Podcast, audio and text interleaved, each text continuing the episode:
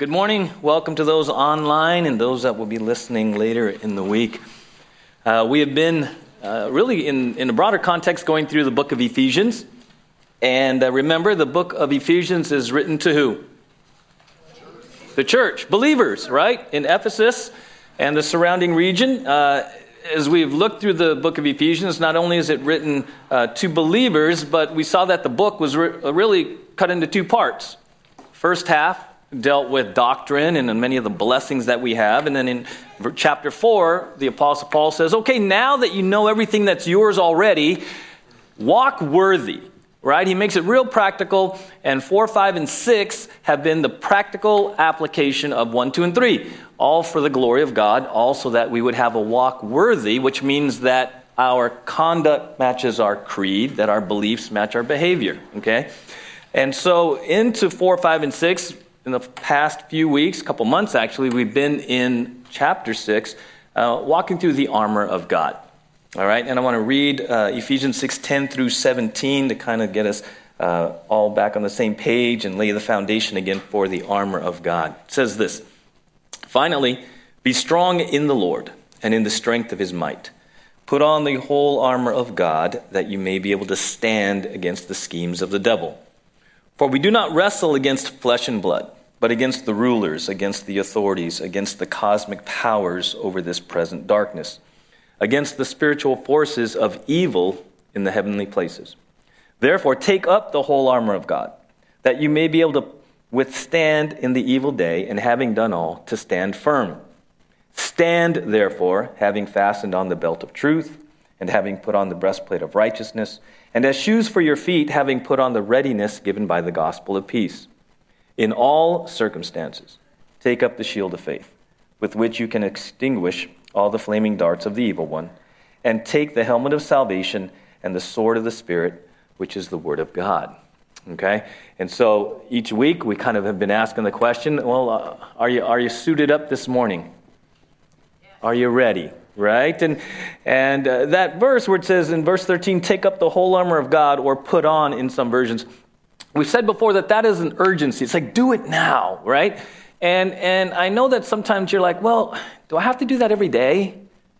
You know, is it is it just a mechanical thing? You know, just because he says to do it, I do it. Well, uh, just kind of to, to help us understand, when it says to take up the whole armor or put on, it's not just sort of the mechanics of it. When a soldier would put on their whole armor, okay, there was a deep meaning behind putting it on, which was, I'm ready for the coming battle. You see, putting on the armor of God isn't just this mechanical thing we do as Christians, like taking communion, like going to church, like reading your Bible, right? When we say take up or put on the full armor of God, what that means is, hey, do this in such a way and with the intent that you are gearing up for the coming battle. Daily, moment by moment. Do you see how that radically changes things? Because if you just turn into putting the armor of God into some mechanical thing, well, then it becomes just sort of, okay, another action, another thing I just check off the list. If I wake up in the morning and I say, wait, there's a there's an enemy that's scheming against me, uh, that targets me individually, and the battle probably will come today. How many of you get a different sense of the need to armor up in preparation for the coming battle? You see, what happens is a lot of times in our Christian faith, we're just reactive. We we kind of, uh, there was a, a book I read a long time ago, and, and the author talked about how many in the church lack discipline, and that he called them spur-of-the-moment Christian Christians. And a spur-of-the-moment Christian just kind of goes into the day and becomes very reactive. And in the spur of the moment, ah, praise. Oh, what is that verse again? What is that? Who can I call? Pastor. Let me call pastor. Let me text pastor. You know, and in the spur of the moment, because you didn't intentionally, proactively make choices to prepare for battle, to prepare for whatever may come that day, you are now a spur-of-the-moment reactive Christian. Okay? Versus the heart of putting on the armor of God, versus daily disciplines and habits which prepare you. It's funny, now that we leave the doors open, there's flies in here. I told Tyler, I've never seen. And I'm above you, so they're like eye level to me, like above your head. So we, instead of spur-of-the-moment Christians who are just reactive and tossed to and fro, we can choose to put on the full armor of God and be proactive, prepared Christians. Amen? Right? This is the, uh, an athletic uh, illustration is, uh, you know, I read stories long ago of Kobe Bryant. And Kobe Bryant, he was already top of the game, one of the best ever. And he would literally get into the gym four or five a.m. in the morning and shoot thousands of free throws. And he was already top. Why would he go to Staples Center or to their gym at four or five a.m. and shoot thousands and thousands of free throws when he was already Kobe Bryant? Do you know why he did that? He was shooting hundreds and thousands of free throws every day before anyone else to prepare for the one free throw that would win the championship. He was doing all of that in preparation for the moment of truth. And so many of us as believers, we walk around reactive, tossed to and fro, when we don't realize that we can be doing things daily, habitually, that will prepare us for the moment of truth. How many of you have ever had this experience in your walk with Jesus where something happened and you reacted in a godly, biblical way and you even surprised yourself? Anyone? You're like, whoa, what happened? Well, it might have been because you were praying. Maybe you were praying and God gave you a word in the morning. Anyone ever get a word in the morning and somehow that scripture was needed later? What was that? That was proactive preparation. And so when we put on the armor of God, it's not just this mechanical thing, okay? And and, and it, there's, there's this depth to it that I need to be prepared for this day. And we've gone through the different uh, pieces of the armor. And, and I thought, okay, let me help you. Because maybe you're like, I want to do that. I've been doing that. But uh, what does that really look like? And so I wanted to to maybe uh, just, I'm going to walk you through a, pe- a few pieces of the armor. And this is what I do. Uh, I'm not saying it's the only way, but this is how I, even when I'm driving, sometimes I'm driving from my house to here, this is how I'll put on the armor while I'm driving, right? So the belt of truth, you know, I'll say, okay, Lord, Romans thirteen fourteen. It says, put on the Lord Jesus Christ and make no provision for the flesh to gratify its desires. I'm like, Father, okay, by faith right now, I'm just putting on Jesus. Thank you that I'm in Christ.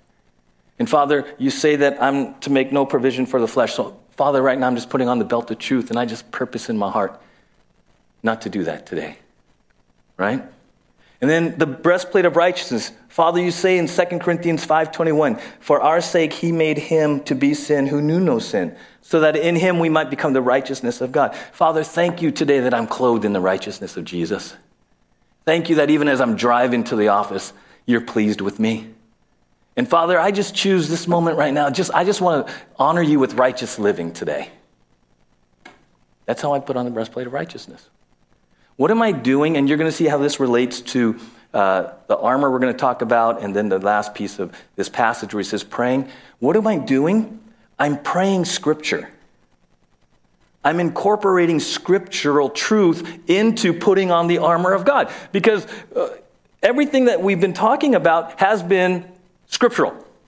And in fact, Romans thirteen fourteen, Second Corinthians five twenty-one, I just went back to the sermons that I preached. I said, there's some key verses. Right? How do you put on the shoes of the gospel of peace? Well, Romans five one. Father, you say in Romans five one that since I have been justified by faith, I have peace with you through faith. Father, thank you that this morning I have peace with you. And then you say in Philippians that I can have the peace of God. So Father, by faith, I'm going to claim the peace of God today in whatever circumstance. That's how I put on the shoes. I just incorporate biblical truth, scriptures, into how I'm praying for the day. That's how you put on the full armor. Okay, it, it's very specific. It's very specific, right? Uh, or if you if you're not, you know, haven't memorized the verses, you like the helmet of salvation. Last week you're like, Father, thank you that I have been delivered from the penalty and power of sin. Father, thank you that I'm going to be delivered from the presence of sin. So Father, today with the helmet of salvation on, I'm going to walk in joy and victory.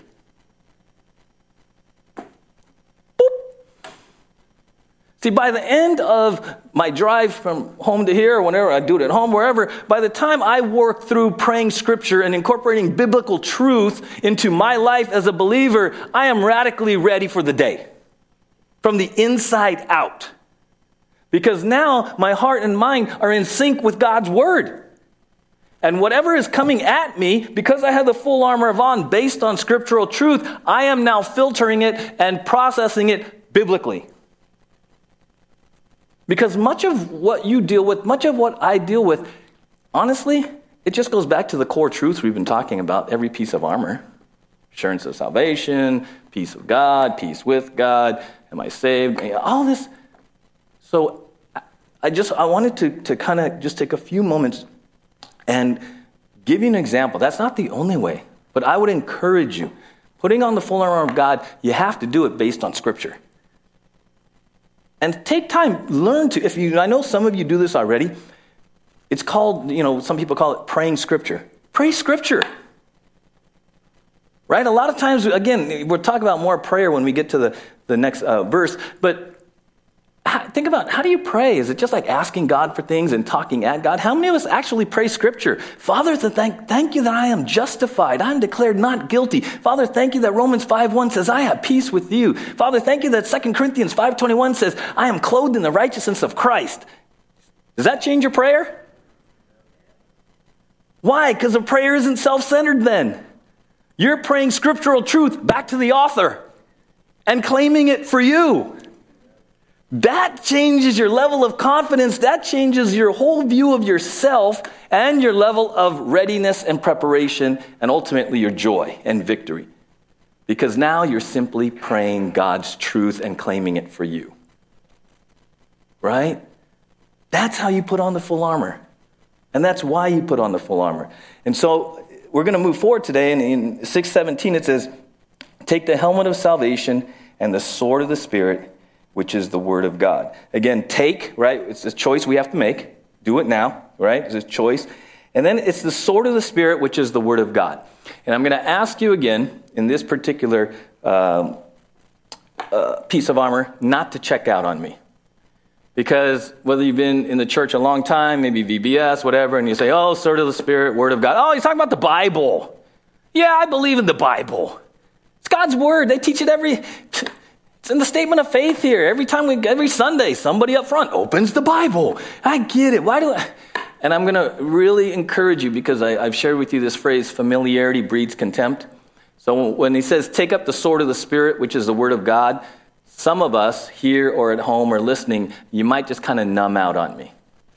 You might go, yeah, I'm in it every day. Yeah, I love it. Yeah, I got it. I'm in a Bible study. I'm in two Bible studies. I'm in three Bible studies, and I come to church. So I am fully into the Word of God. I'm going to ask you not to check out on me.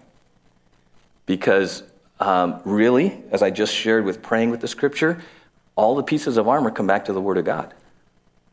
Your eternal destiny is known by the Word of God.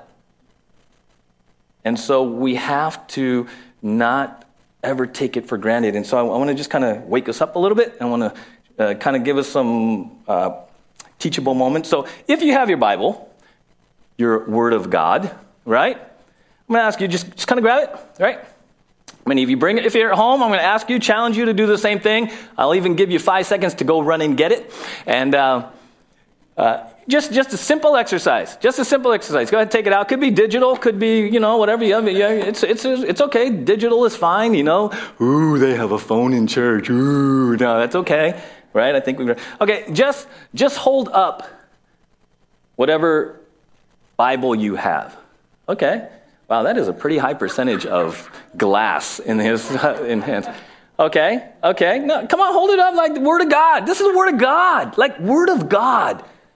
Okay, like, I, and I just want to just pause for just a moment. Okay, now we're not idolizing this or your app or whatever. We're just, we're, we're, we're in a broad sense, we're saying Word of God. I would say this is the Word of God.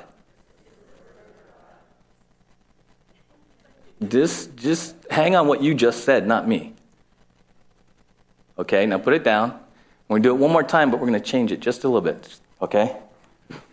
Now you hold yours up. Hold up the Word of God. Does this change anything?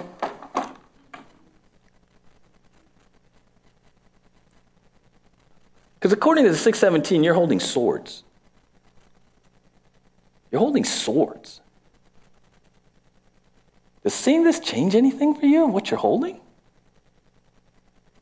Okay, you put them down.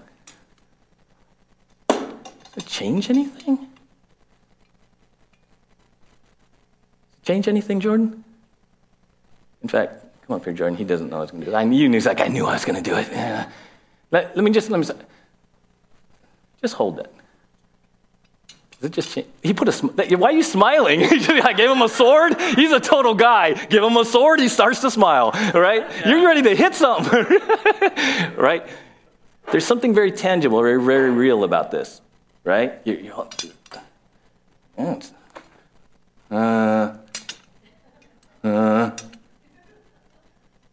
what they are. However you want to do it, it's what they are, right? Then I was telling the leadership team, thank you, Jordan. You know, I was kind of fiddling with this last night. And I'm like, then I start to think of the context of sword in battle. Because this particular piece of armor meant the enemy and you were about to collide. This makes it real, real quick. And Uh, a Roman sword, this this is actually a different model of a sword. Next Sunday, hopefully, we'll have a, what's called a gladius, which is the Roman sword. I'll show you what that is. Uh, Roman swords were called gladius. In fact, there was a nickname. This is the, a gladius was called the sword that conquered the world. Right? About twenty to thirty inches long, about two pounds, uh, razor sharp on both sides. And the tip was so sharp that it was designed to pierce metal armor. And I was thinking of that, and I'm like, wow,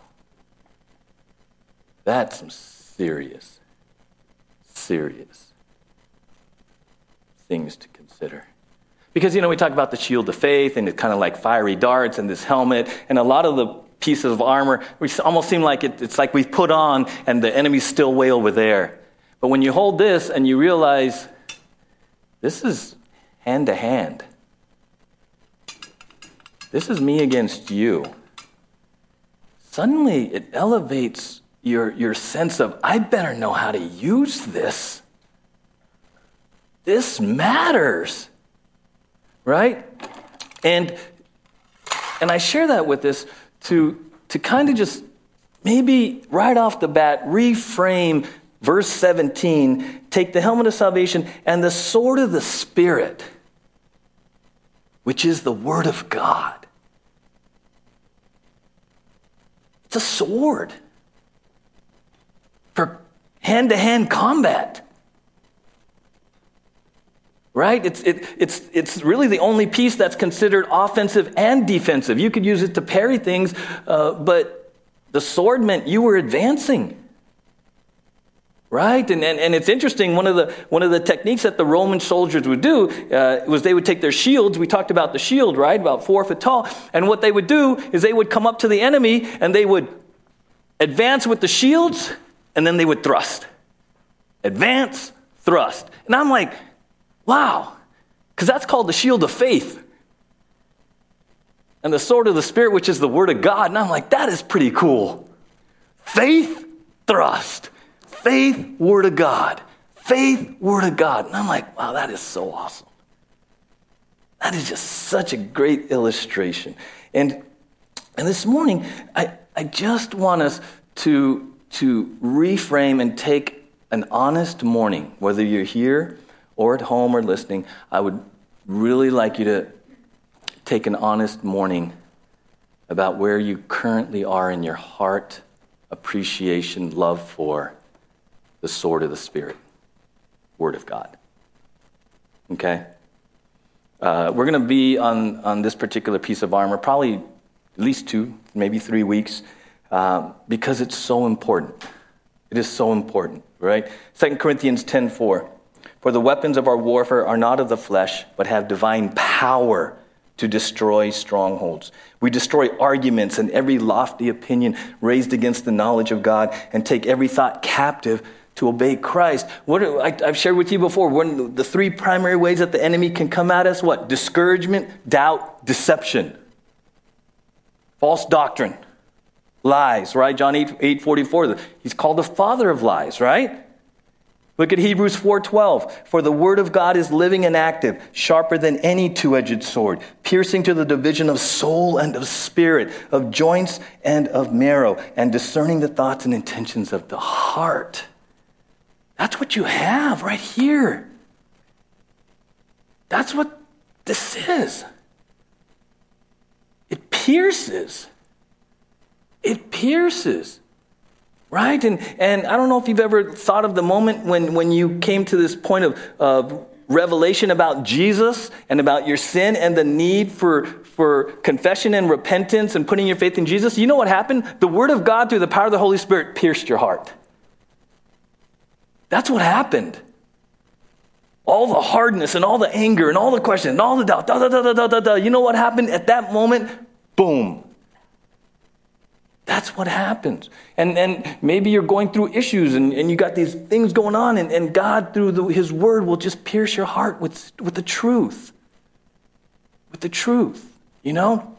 I've had situations where, where some there's been lack of reconciliation in relationships. And and suddenly someone will come, you know what? God just spoke to me. And I need to ask your forgiveness. God just spoke to me and I need to make it right. You know what's happening at those times? God's piercing that person with, with his word. With his word. Okay? That's what's going on here. And so we have to really just take time to really honestly say, where am I with this? Do I even understand the sword of the Spirit? Why is it called the sword of the Spirit? Why didn't they just say, take the Bible? Right? Like, take the sword of the Spirit, which is the word of God. Well, it's the sword of the Spirit, right? We we should probably start there. Why is it called the sword of the Spirit? You ever think about that? Why, well, the sword of the Spirit. Well, we know that really God spoke through the Spirit, through men, through the authors, right? You, if you're a believer, you're the temple of the Holy Spirit, right? First Corinthians six. Or do you not know that your body is a temple of the Holy Spirit within you, whom you have from God? You are not your own, for you were bought with a price, so glorify God in your body. Okay, you're the temple of the Holy Spirit. In John fourteen seventeen, the Holy Spirit is called what? The Spirit of truth. Okay, in John fourteen twenty-six, Jesus says the Holy Spirit's going to teach his disciples everything and bring to remembrance everything he said. Okay, the Holy Spirit is absolutely essential to knowing the Word of God. You have to. Right? That's why there's nothing wrong, and, and I encourage you, share God's word with non-believers. But until the Holy Spirit moves, you're not going to out-debate them. It's the sword of the Spirit. Now, we share God's truth. I'm up here every Sunday. I open God's word, and I say, Holy Spirit, you're going to do what you only you can do. There's going to be X amount of people here in person, X amount of people online, X amount of people will hear it later in the week or down the road. I can only teach what God's word says, but it's got to be the Spirit that pierces hearts. So in one sense, I'm free. And in one sense, you're free. If you're going to share God's truth with someone, you are free because it's got to be the Spirit that moves. Your responsibility is to share truth in the right context and share it accurately. Then you release that responsibility to the Holy Spirit to bring conviction, repentance, whatever is necessary. That's your freedom. Amen? Okay? The Holy Spirit is absolutely essential. Look at this passage in First Corinthians two. Now we have received not the spirit of the world, but the Spirit who is from God, that we might understand the things freely given us by God. And we impart this in words, not taught by human wisdom, but taught by the Spirit, interpreting spiritual truths to those who are spiritual. The natural person does not accept the things of the Spirit of God, for they are folly to him, and he is not able to understand them because they are spiritually discerned. The spiritual person judges all things, but is himself to be judged by no one. For who has understood the mind of the Lord so as to instruct him? But we have the mind of Christ. Speaking to believers, when it says we have the mind of Christ, what that means, okay, when you were born again, when you put your faith in Jesus, when it says you have the mind of Christ, what that just means is that you are now able to understand this. That's what that means. Before that, according to this, when you were a natural person, spiritually dead, how many of you, before you were saved, someone tried to share Scripture with you and you went, uh-huh, uh, yeah, good for you, doesn't apply to me? Anyone? Philosophical quotes, good, I used to, my wife shared that with me. She, I was not a believer when we first started dating. She tried to like share Scripture with me. I was like so lost. I'm like, hey, those are good philosophical quotes. Good for you, right? I don't need God. Blinder than blind, right? Didn't get it. Because I didn't have the mind of Christ and I didn't have the Holy Spirit. Crazy thing is, I got saved, I got indwelt by the Holy Spirit, and April eighteenth, twenty twenty-one, I'm preaching. Like miracle. Like friends from high school, like, you do what? I'm like, yeah, no, it's crazy, huh? Because I didn't want anything to do with this. I had friends in college try to share Scripture with me, and I'm like, yeah, that's good for you, man. That's good for you. I don't need it. I don't. Like, simple truths, like all have sinned, like John three sixteen type of truths. And I'm like, yeah, that's good for you. Yeah, that's good for you. Yeah, that's good for you. I didn't, I didn't want it. I didn't care about it. I didn't get it because I didn't have the mind of Christ, and I didn't have the Holy Spirit. So that's the thing. I really want to encourage you, if you're here this morning and, and online and wherever you're listening to this, if you love God, if you understand spiritual truths, that's a miracle. Amen? That is evidence that you've been born again and you have the Holy Spirit. Because you have the mind of Christ. I mean, I don't know. That that just, I, I don't know, Carrie and Yara, that just makes me kind of go, yeah, right? I mean, it's, it's kind of crazy. Like, think about that. Like, according to the passage we just read, if you're a natural person, you think, how many of you, I love this, right? Uh, he says, the natural person does not accept the things of God, for they are folly to him. How many of you thought this was folly? Silly, myth, legend, religiosity, all under folly. And now you're here. And now Mark's an elder, by golly.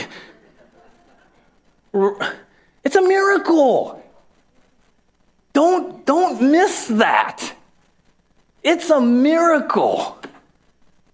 I, I, I, it's supernatural. I just, I, I can't, I don't know. I it just, I, I, it's supernatural. You know, I, I officiated at Travis and Emily's wedding yesterday, and I'm always so blown away at weddings because I get, when I say the words, God supernaturally makes them one. You get what? That's supernatural. Like, that's not just the state of California. That's a God thing. Amen? Right, right, Paul and Diana, that's a God thing, right? You're one. And it's the same supernatural sense we can never lose. If you understand this, if you get this, you have the mind of Christ, and you're the temple of the Holy Spirit. I don't know, something about the third person of the tr- Trinity in me, like, rocks my world. Like, what? Okay, so now we go back to what I started with. But where are you with this? This morning, where have you been this week with the sword of the Spirit, the Word of God, right? Because we'll we'll all agree with Second Timothy three sixteen, most of us anyway. All Scripture is breathed out by God and profitable for teaching, for reproof, for correction, and for training in righteousness, that the man of God may be complete, equipped for every good work. Right, well, here it's in our statement of faith. We affirm the inspiration and the authority of Scripture, right? But do we still appreciate it? Does it still kind of like rock your world that, right, here we go, put them up. Does it still rock your world that that this is inspired by God, right? I mean, where are you? Where are you, right? And so it's the sword of the Spirit, which is the Word of God. And and we're going to advance just a little bit today on, on the teaching of this verse, because I think many of us don't even understand what's being said in the verse in the second half. So we understand the necessity of the Holy Spirit, right? When it says the sword of the Spirit, which is the Word of God, that word for word, you really have to know and understand. Because in the Bible, there's there's two main words when it, when it refers to the Word of God, okay? There's logos, and there's rhema, right? And it's, it's one of those words where they put the little H sound, so I I was like, I got to say it right. Chrema, right? So logos refers to the complete revelation of God. That would be the canon of Scripture. Okay? Chrema is a specific scriptural truth for a specific situation. Now, which one do you think is referred to in verse seventeen? Logos or Chrema? Okay, thank you, Jew. Chrema, right? So, take the sword of the Spirit, the Rhema of God, which means when you're in battle, you need to know a specific truth for your specific situation at that time. Put it another way, if the if the devil somehow miraculously whatever shows up here, it's not going to do me any good to throw my Bible at him. I need to know what to say to him specifically. So when it says take the sword of the Spirit, which is the word of God, it means in the power of the Holy Spirit, you and I need to be prepared to give specific scriptural truths to specific situations that confront us. That is hand-to-hand combat. That's thrusting. When something happens in your life and the Holy Spirit enables you because you have been diligent and you have studied and you've trained and you know what scriptural truth to come back with, now you're doing Ephesians six seventeen. You're not just generally saying, I believe in the Bible, I'm a Christian, the Bible is God's word, and that's plenty, that's all I need to know to go, no. No, Ephesians six seventeen says you need to know specific scriptural truths and principles for specific situations in your life. That's using the sword of the Spirit. Right? It's Rhema. John one one, give you some examples of the two different ways. In John one one it says, in the beginning was the word, logos, and the word Logos was with God, and the word Logos was God. Okay, so in that particular verse, it's all Logos, right? six seventeen, take the helmet of salvation, the sword of the Spirit, which is the word Rhema of God.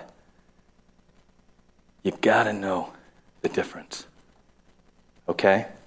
John MacArthur says this, the term Paul uses here for word is not Logos, which refers to general statements or messages, but is Rhema, which refers to individual words or particular statements.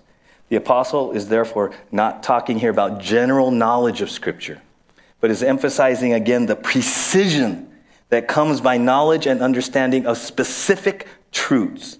Like Jesus did in the wilderness, we need to use specific scriptural truths to counter specific satanic falsehoods. Amen? It's specific. It's hand-to-hand. It's hand-to-hand. It's not broad brushing general statements. Okay? Ray Stedman says this, the word logos refers to the total utterance of God, the complete revelation of what God has said. The second word, chrema, means a specific saying of God, a passage or a verse that has special application to an immediate situation. It implies a use of the word of God that is applied to a specific experience in our lives. Does it kind of challenge you a little bit to know this a little more in depth? Got to be specific. It's hand to hand. It's thrusting. It's tip of the spear stuff, right? In Matthew four, right? Matthew four one through eleven, right? When, when the devil came, three times. What what did Jesus say in response to the temptations? It is. It is written. Jesus role modeled this. He gave specific scriptural answers to each temptation from the enemy. It is written. It is written. It is written. Matthew four, one through eleven. Now, here's the crazy thing. What many of us, when you study that passage, many people don't recognize and have never really uh, emphasized. In verse six, the second temptation, the devil says, for it is written. The devil came at Jesus with the words, "For it is written," which means what? The devil came at Jesus using the word of God out of contact, out of, out of context, falsely. So the devil can come and twist this and even say, "It is written." That's false teachers. But if we don't know, then we just kind of say, well, you know, he or she's on T V and they're holding up a Bible. Must be true. Because we just sort of accept that, well, you know, they say they believe in the Bible, so everything they say must be accurate and true. You got to check it out. You got to be like the Bereans. Even everything I say or Bill says on Thursday nights or Randy on Tuesday nights or whatever Bible study you're in, you have the responsibility to check it out. Right? Because even the devil tried to use, check, isn't that crazy? The devil tried to use Scripture against Jesus. And if he's going to try to twist Scripture and say it is written to Jesus, I think he might use the same against us, right?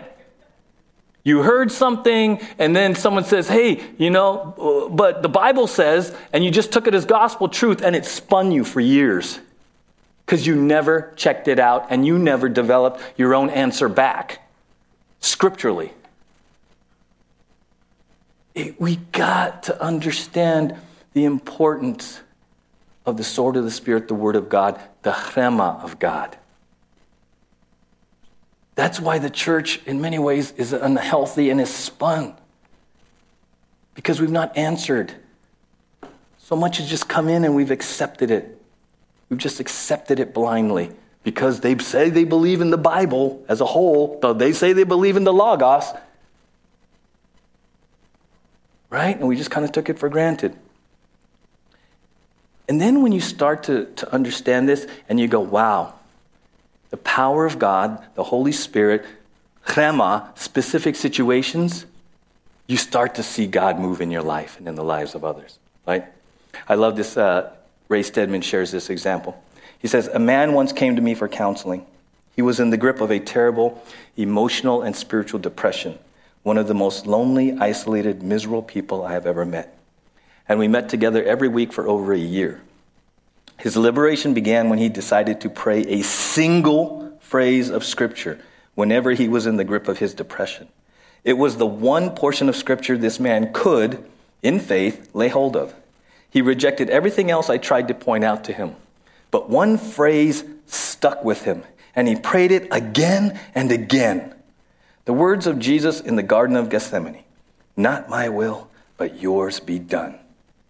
At last, slowly, like the sun coming up, the light began to dawn, and you could see the change in his life. Today he is living a normal, free life.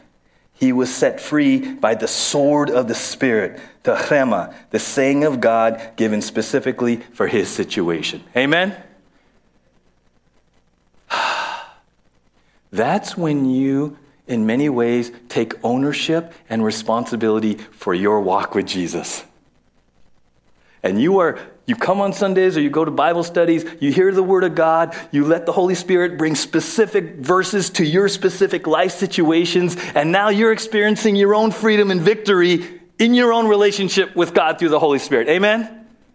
You're like not dependent on me, not dependent on the well, not dependent on Monday night, Tuesday night. You're, you now have the joy of walking in truth in the power of the Holy Spirit because the Holy Spirit is speaking His Word to you all the time. Amen?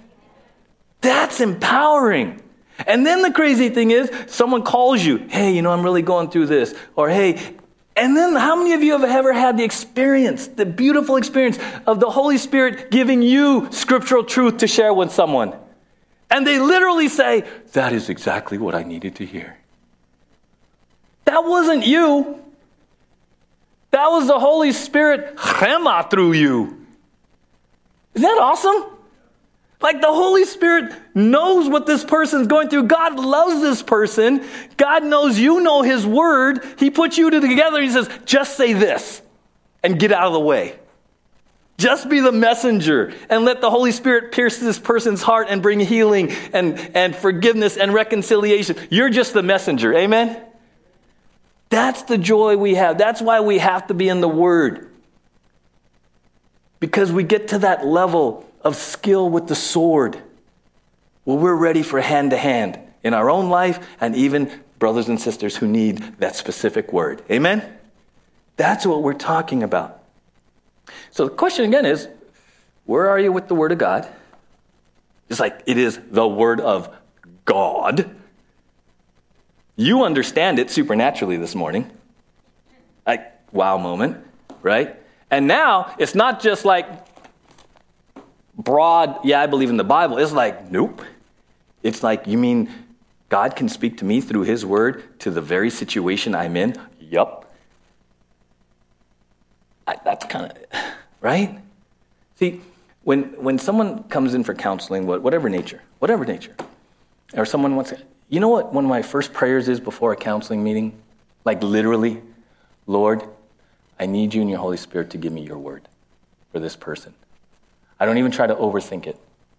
And then I'm listening, I'm listening, I'm listening, and I'm trying to hear what's going, what God's really saying or what's, what's this person's really expressing. And I'm like, and even as they're talking to me, I'm like, Lord, give me your word.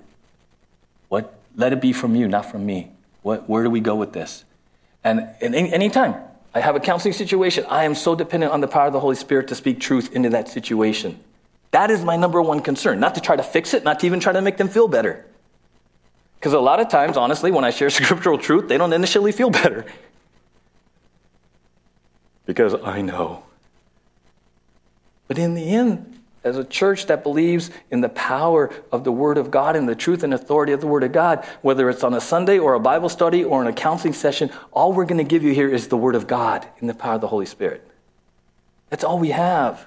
We're going to listen. We're going to love you. We, we're compassionate. But in the end, we're going to seek the Lord together to say what God's Word says about your situation. And then we're going to walk you through it to bring application. That's how we do it here. Because we recognize it's got to be a work of the Spirit. It's got to be a work of the Spirit in your life. I can rant and rave. I can do all kinds. I can do jumping jacks up here. I can scream. I can. We can do all kinds of theatrics. I can have Isaac like change the lights, and do, we we could do all kinds of pyrotechnics. We could have fireworks in here. And in the end, if the Holy Spirit doesn't move, then it was just a bunch of hoopla. Right? And I understand that. Every Sunday, I'm like, Lord, I'm going to go up there. I've studied. I've sought you for the message. But I got. I, I understand. I am not going to convince or out-debate anyone on a Sunday morning. I can just lead you to the truth and speak it as accurately as I can based on what I studied. Okay?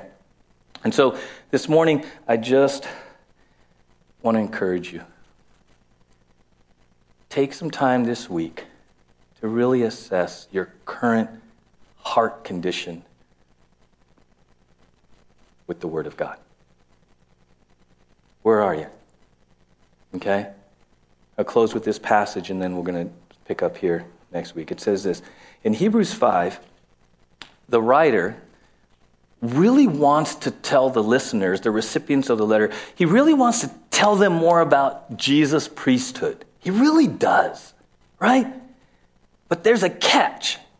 And this is what he says. He, this is the writer, and this is what he's saying to his readers. He says this, about this, which is the priesthood of Jesus, about this we have much to say, and it is hard to explain since you have become dull of hearing.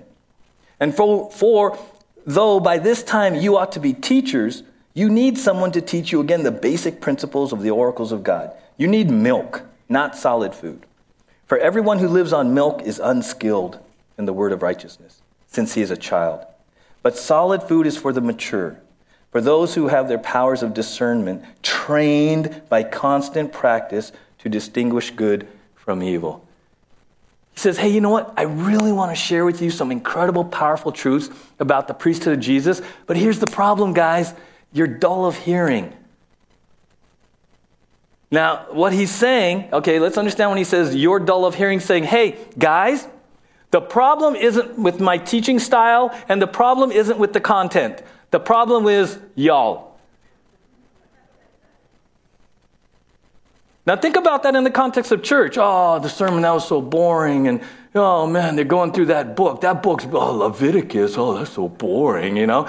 You know, the Old Testament. Who go? Who studies the Old Testament anymore, right?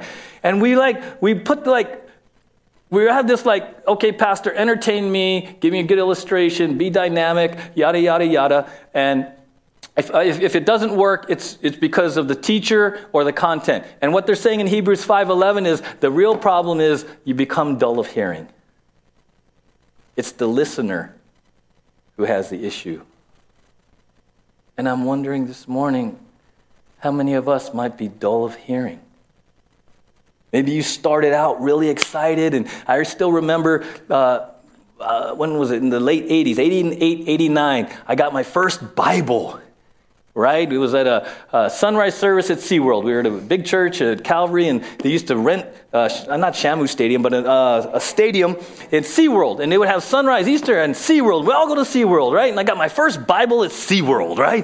And I'm like, whoa, that's a Bible. You know, I grew up in Roman Catholic Church. You don't have your own, I didn't have my own Bible. And then I was like, whoa, you can write in it? You can highlight, and then, you know, and I'm like, highlighting, like, that's the Bible. I have my Bible. And I was like walking out, this is, this is my Bible, right? I have my Bible, right? And all excited, like, right, Bill, you know this, right? Bill has the same story, right? His, his Bible still got duct tape all over it, right? He's like, you got your Bible, it's the Word of God, and I get it, I get it, you know, I get it, man, I could read this, I get it. And then you're in church, and I'm like, gosh, well, and after a while, I'm like, hon, you seen my Bible? I misplaced it. I don't know where it is. Oh, man, yeah, getting a quiet time? Yeah, no, I didn't have my quiet time. Man, oh, man, ooh, yeah. Maybe I can squeeze it in. Maybe I can, maybe I'll squeeze it in. I'll give, I'll give the Lord five minutes in the Bible, like, uh, you know, oh, all I have to do is one verse a day? That's sweet. And over time, we just get more and more dull to hearing. Right? And and honestly, it might just be laziness, and we become apathetic, lethargic, and right? And right? Or here's a challenge. I'm just going to be straight up honest with y'all. The challenge in American church, because of those, well, let's make it easy for everyone to see and read the Bible. Let's put it on the screens. What happens to people bringing their Bibles when it's on the screens? We don't bring them anymore. We just don't bring them anymore. Oh, where's your Bible? Ah, we don't need it. It's up on the screen. That's a challenge. Because, you know, I'm conflicted. I want you to get it. I want you to get it at home. We, we've put a lot of time and effort to make sure every word is spelled correctly, because if it isn't, we know we're going to hear about it.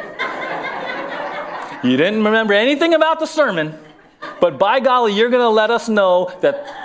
it should have been an E instead of an I because of the rule of the C thing. And I'm like, gotcha.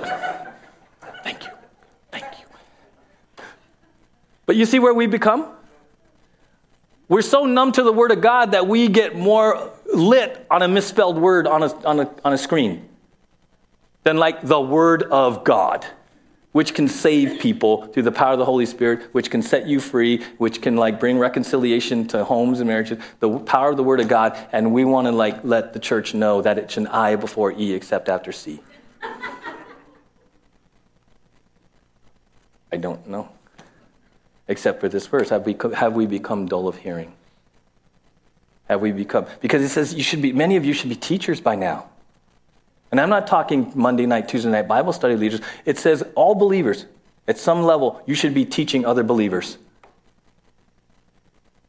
Where does it say that? Okay, I'm going to rema you right now. Colossians three sixteen.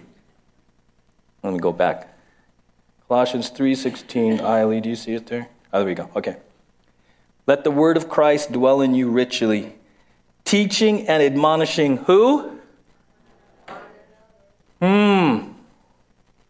In all wisdom, singing psalms and hymns and spiritual songs with thankfulness in your hearts to God.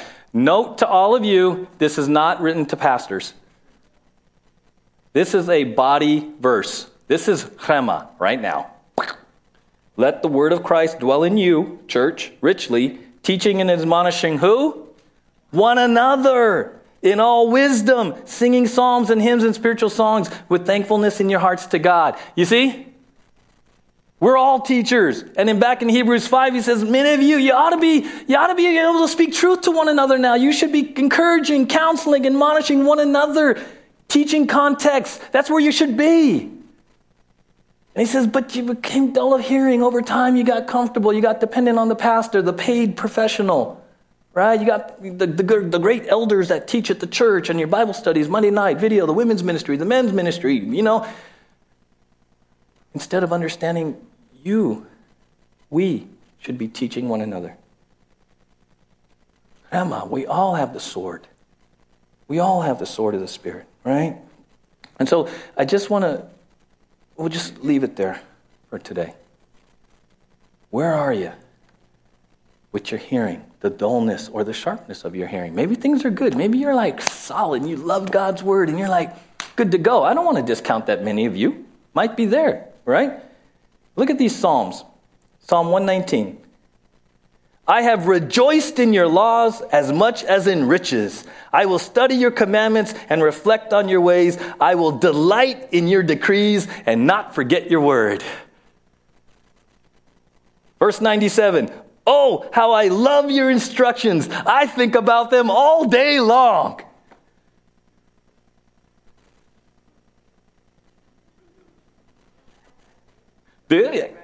I don't know.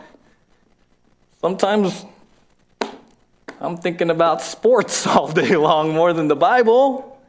I'm thinking about the stock market all day long. I'm thinking about, right, meeting my needs or something that's bugging me all day long. And then I come across these. Psalm one nineteen, right? Again, I have rejoiced in your laws as much as in riches. That's a rema. What are you rejoicing in? Is there anything you're rejoicing in more than God's word? Are you delighting in God's word? Right? And, and I'm not beating you over the head because I, you know, this is a check for me. I'm like, you know, do I just go into God's word because I have to prep a sermon? Do I just go into God's word because I have to do a marriage ceremony? Do I just go into God's word because I have a counseling session and I kind of know what it's about, so I better brush up? See, my challenge is that I professionalize the word of God. I only get into this because I need something for my job. But am I delighting in it for me personally because it's the word of God to me and I'm born again and have this Holy Spirit in the mind of Christ and I just love God's word because he saved little old me? Yeah, I'm right with you. I'm like right with you this morning and at home. And I'm right with you in saying only the Holy Spirit can change my heart and your heart. It just begins with being honest. Amen? Just be honest. This is not a guilt and condemnation thing. This should actually be, hopefully, a Sunday of confession and repentance, if necessary, and freedom and resolution to just go out with the right heart. Amen? Let's pray together. Father, thank you.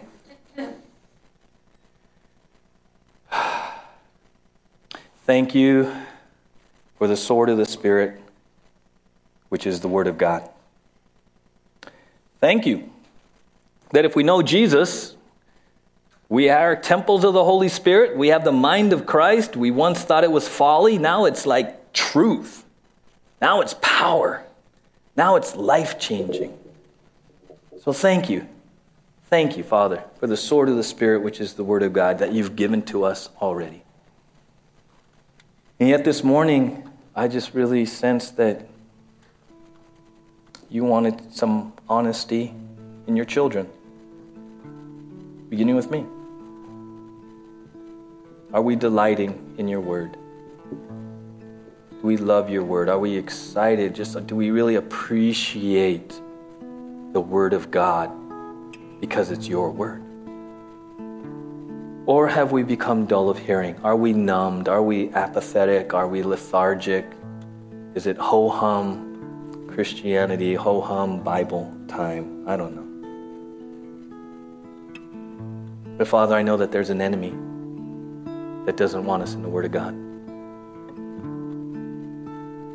So if there, maybe we're at this morning is because of the schemes of the enemy.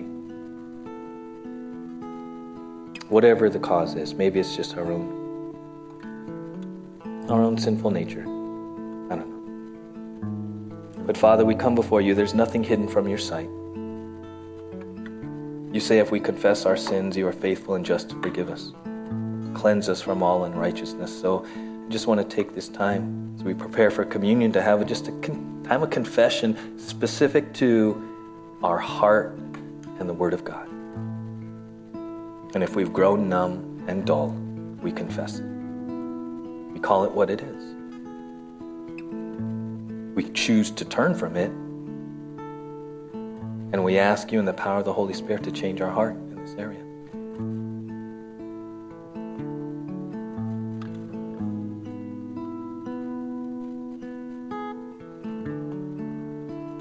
Father, thank you for your grace. Thank you for loving us like you do. And as we now take this time of communion, we do it in remembrance of Jesus. And even the words in the garden, not my will, but your will be done. So we surrender, we submit afresh and anew today. We take this time of communion, again, in remembrance of Jesus, what he did for us on Calvary.